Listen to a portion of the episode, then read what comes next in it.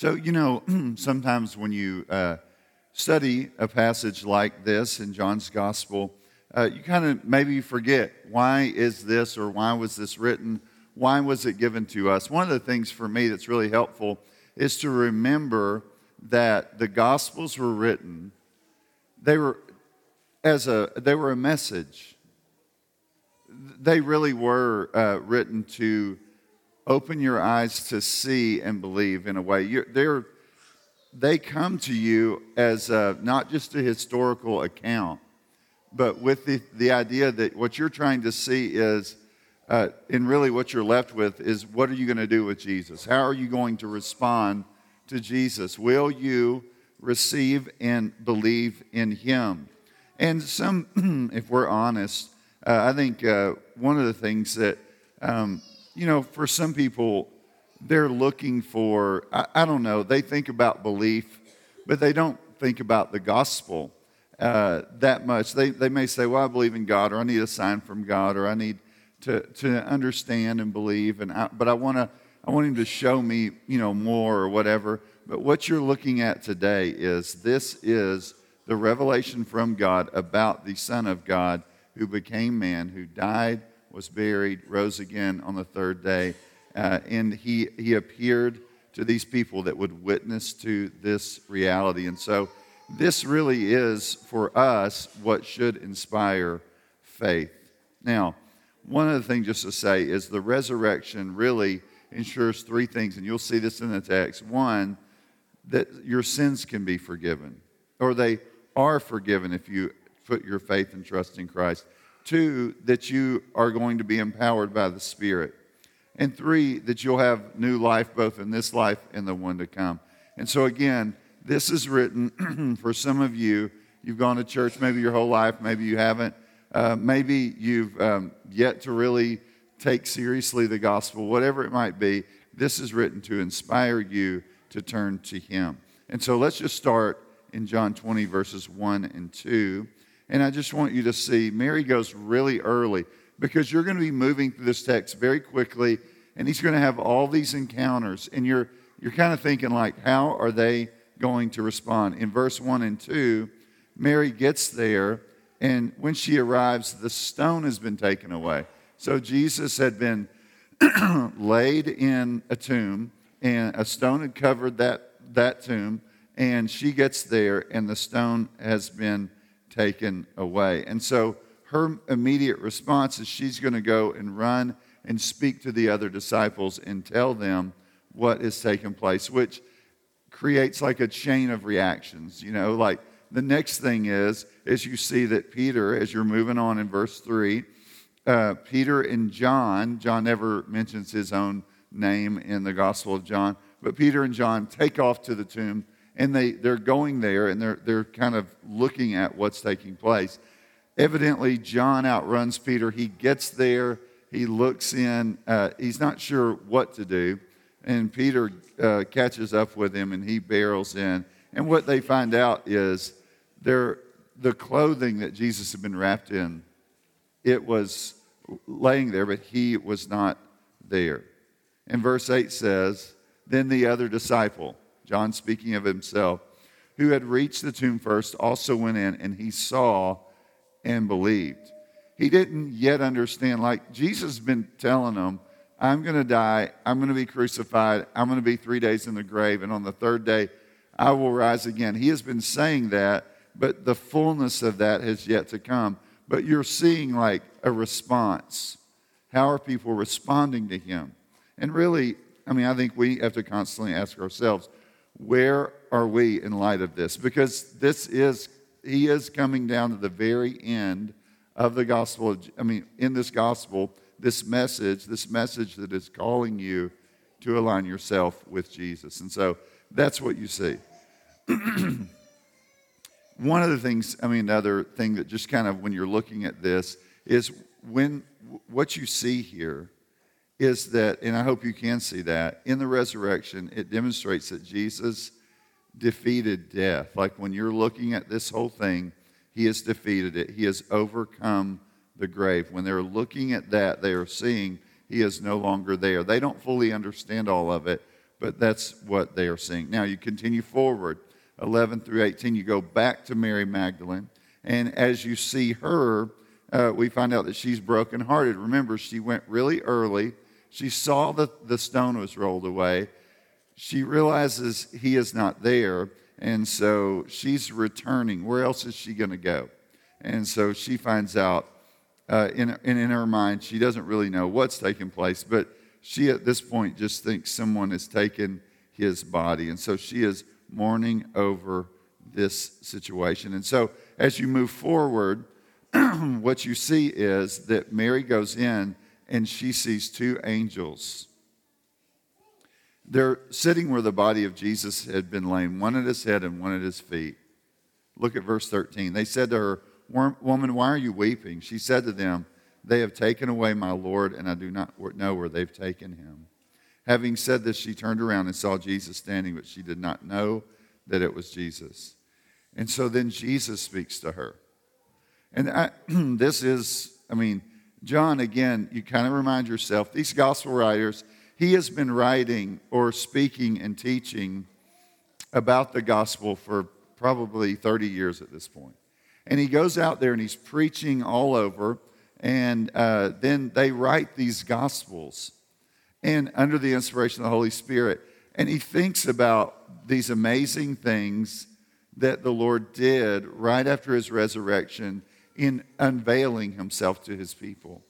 And so in this particular one, I think it's really beautiful because uh, she doesn't really know it's Jesus that's there. And you just notice what he says. He says to her, after saying, Why are you weeping? Uh, he ends up responding, verse 16 Jesus said to her, Mary. And immediately she, she says, Oh, teacher. She knows. One of the things that kind of, and, and this is something for some of you, again, we can't, there's only so much we can do at this church. We can present the gospel to you we can pray that you'd believe it. We can pray that you'd be transformed by it. But this particular text, when you're looking at this, the, this, Jesus said that my sheep hear my voice and they respond. There's something about like in the presenting of the gospel, even if you are a Christian, at some point you heard his voice. Like, not just that you prayed or you were baptized or whatever. I mean, you heard the gospel truth, you believed it for the first time. At some point, you truly believed it. And so she hears his voice, as he's already said, as the true shepherd to the sheep. She hears his voice and responds. Um, look at verse 17. Jesus said to her, Do not cling to me for I've not yet ascended to the Father, but go but go to my brothers and say to them, I am ascended to my Father and your Father, to my God and your God, or I'm ascending. Now, what's going on here? She immediately wants to grab him and likely has this desire to hold on to him as if he might leave, like a she's frightened by it. And so she's gripping gripping him and wanting to hold on to him. And he says, Listen, Mary, I'm not leaving yet. Tell them that I am going to leave, but I have not, I'm yet to leave. I'm not leaving at this point. And so again, she understands, she believes, she trusts the Lord. And now it's really not a time for her to cling to Him, but rather to go and announce the message. That's kind of what you see over and over and over again. So, thinking about what's going on in this gospel, we start out John thinks, okay, I'm going to show you early in the morning, Mary goes. She immediately realizes he's gone, goes to the disciples. The other two come. One of them responds in faith, you know, and then they go back home, kind of thing. And then the third kind of wave here is Mary sees him and understands who he is and hears his voice. And like uh, the sheep do, she heard and she believed. She trusted in him. And he says, like, don't cling to me. Go and announce this message. That's kind of what happens. So you continue forward. Verse 18. Or sorry, verse 19. He's going to appear to the other disciples. There's a phrase that you'll see in verse 19 and in verse 21 Peace be with you. A lot of times when there is an encounter, uh, that, that's one of the things that you see over and over where he'll speak peace over them. So they're not afraid, there's peace. But there's a lot more going on there with regard to um, they're in right standing and good standing. It's like saying, Shalom to you. I've brought peace to you, blessing to you.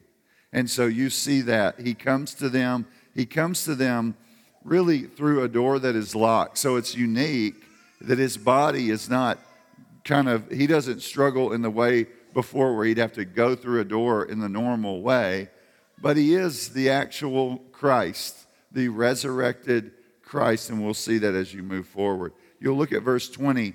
When he had said this, he showed them his hands and his side. So, not just a vision, but the actual Christ is there the one who was crucified. There's a connection between the one who was crucified and the one who is resurrected. Uh, look at verse 22. I just kind of moving forward. He says, Receive the Holy Spirit. Now, what is he doing? He is giving them life. It's like they're experiencing the new life, the new birth. He, it, the fullness of that is yet to come. If you read the Gospels, you'll see that, especially in Acts. But he's, he's saying, like, look what's come. It's the first fruits of the resurrection. The Spirit has come, the Spirit is working, the Spirit has come to you. Verse 23, which is another interesting kind of thing, and I think it's important to note this. Look at verse 23, because some of you might be like, man, what's going on here? If you forgive the sins of any, they are forgiven. If you withhold forgiveness from any, it is withheld. What's he saying? He's saying, like, this message that I'm going to send you out with, that I'm going to, like, share with others, I'm going to send you throughout the nations. This message is life to those who receive it, and it, it's really like condemnation for those who don't. Like, if you're here this morning and you say, I don't believe in the crucified, buried, rose again Christ, I would just say to you, like, then you have no hope with him. You have no place with him. You have no forgiveness of sins with him. Now, again, you're moving through this text and you're saying, look at these responses. Look at what's going on. Look what's taking place.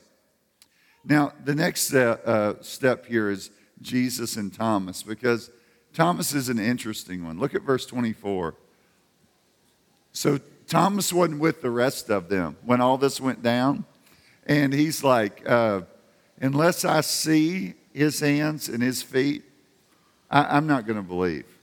And Thomas is one of those people throughout the Bible. Uh, he, he basically, that you'll see kind of different people respond in different ways, but he is for some, it is helpful because for some of us, you might say, Man, I've struggled with unbelief, or I've struggled in this way or that way. And Thomas is one of those who Jesus is going to be kind to him and compassionate to him and show him in a very visible way. He says, Put your finger right here. And it's, it's a beautiful thing to see the way in which the Lord is with him. Thomas responds, My Lord and my God. And so he, he goes from not believing to believing, to holding fast to the one who has come to rescue us from our sins. And so he sees that. Now, there's another point that John's going to make. Look at verse 29. Jesus said to him, Have you believed because you have seen me? Blessed are those who have not yet seen and yet have believed.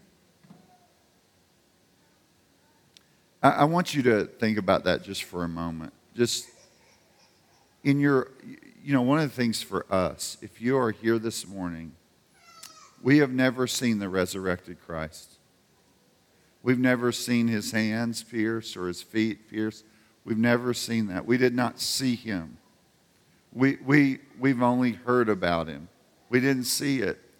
And yet we have believed. We, we, were, we are people who just have the testimony of, of, of John who is speaking to us and saying, Look, he's appeared. He's shown himself to be the Messiah. He reveals himself. Look, he was a physical, resurrected Messiah. He was crucified, buried, rose again. He is the living Christ. He is the hope for you. Blessed are you who have yet to see but believe. That's one of the most wonderful things in all of the book because he's going to remind us that there are going to be people that are coming after this initial group that are never they would have never seen but they do believe. And again that, that happens as a result of divine enablement. The lord opens our hearts to see and believe. Now look at verse 30 and 31 so we're kind of coming down to this place where and i want you to see it with me in verse 30 and 31, you're looking here, and Jesus, we see, did many other signs in the presence of the disciples, which are not written in this book.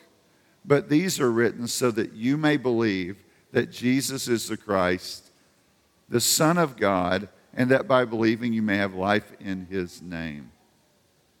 I want you to think with me just for a moment about belief belief in the scripture, and this is just, you know, when you think about it, biblical belief is not just intellectual, it is intellectual. You are thinking about it, we are explaining it, it is written down. You can study about it. it, it is that, like the, each one of the New Testament books are written in a way that can be understood. There's structure, there's order, all of those things. It is intellectual. I am explaining the faith once for all delivered to the saints, and we can explain it and make it clear. It is also, there's a, an emotional component. And I've been like sharing the gospel, you know, with multiple uh, young people in our church lately, just explaining things to them. And you could actually believe that Jesus came on this earth and that he died for sins. You could also be afraid of the judgment of God, of facing him one day in hell, all those kinds of things. You could be fearful of rejecting Christ. So you could have an intellectual faith and an emotional faith, something that kind of like, man, this kind of shocks me. I, you know, makes me nervous. But the volitional point or your will is kind of the third level where you're saying, I want to commit my life to Him. So I want you to think with me real quick. Most of you here today would say, I believe. But the deal is, is biblical saving faith in the scripture is there's a belief that is intellectual, it is um, you might say emotional or there, there's something of that sort. And then it's volitional. I am giving my life to Him. I am bowing before Him. I'm surrendering my life to Him. And that's what you're seeing in verse 30 and 31. He is saying, these are written. All Jesus did a lot of other things, but He's written these sign, these things as signs that you may believe that Jesus is the Christ, the Son of God, and by believing you might have life in his name. What's he saying? The eternal Son of God left heaven, came down to earth, took on the form of a servant, died on the cross, laid his life down, endured the wrath of God, was buried, and on the third day he was raised, victorious over the grave, so that you and I can experience eternal life. He is the Savior of the world. He is the hope for all who are here, all who will believe for all time. And whether you ever, like, if, if, for some of you here, this may be the first time that you understood that. He is your hope. He is the one that you put your trust in, your faith in, that you believe in, that you rest upon. Uh, but if you haven't, uh, we ask that you do that. We, we want you to turn to Jesus. We want you to know Him. We want you to experience eternal life in Him. We know that genuine saving faith does change your life, and that if you are in Christ genu- genuinely, uh, that you will seek to live for Him, love Him, treasure Him, put your hope in Him. And this free gift is offered to us. The resurrection is evidence that God accepted what Jesus did, and we can rest in that today. So, when you think about the resurrection, you say, you know what? When we're looking at the risen Christ, it was given here to inspire you to believe. And also, just to, to believe in Him, and you might say, and to trust in what? In the resurrection, we can say our guilt has been dealt with. Like, that's our guilt has been dealt with. God is satisfied with what Jesus did. The guilty verdict is no longer there. We are no longer uh, separated from God. We are pronounced in good standing with His court. Second, our bondage and, and weakness that we once were like dr- controlled by sin, he, he's bro- he broken that so that we're no longer in bondage. And then third, when you're thinking about it for me, is that like um, he has given us life. And so if you are in Christ, if you have by faith put your trust in Christ, you are resting in those promises and you're believing in him. And if you have yet to do so, we ask that you participate with us today, like believing in Christ, hoping in Christ, trusting in Christ, uh, living for Christ. We don't want you to be outside of relationship with Christ. He was crucified, dead, buried, rose again so that you and I might have life. And so we pray that that would be true for you today. So at this time every week, we take the Lord's Supper together. We are reminded of the, the radical work that's been done on our behalf um, for us. If you're like not normally here, there's a, and you put your faith in Christ, you've been baptized, you're walking with the Lord. These little, uh, it's like a little wafer and uh, juice. It's on the very back back there, uh, in outside. If you just walk out those two doors, and so you're welcome to, to go and grab one of those. Uh, we take the Lord's Supper as a reminder of what Christ has done for us. And so um, I'm going to read something from 1 Corinthians, and we'll go from there. For I received from the Lord what I also delivered to you that the Lord Jesus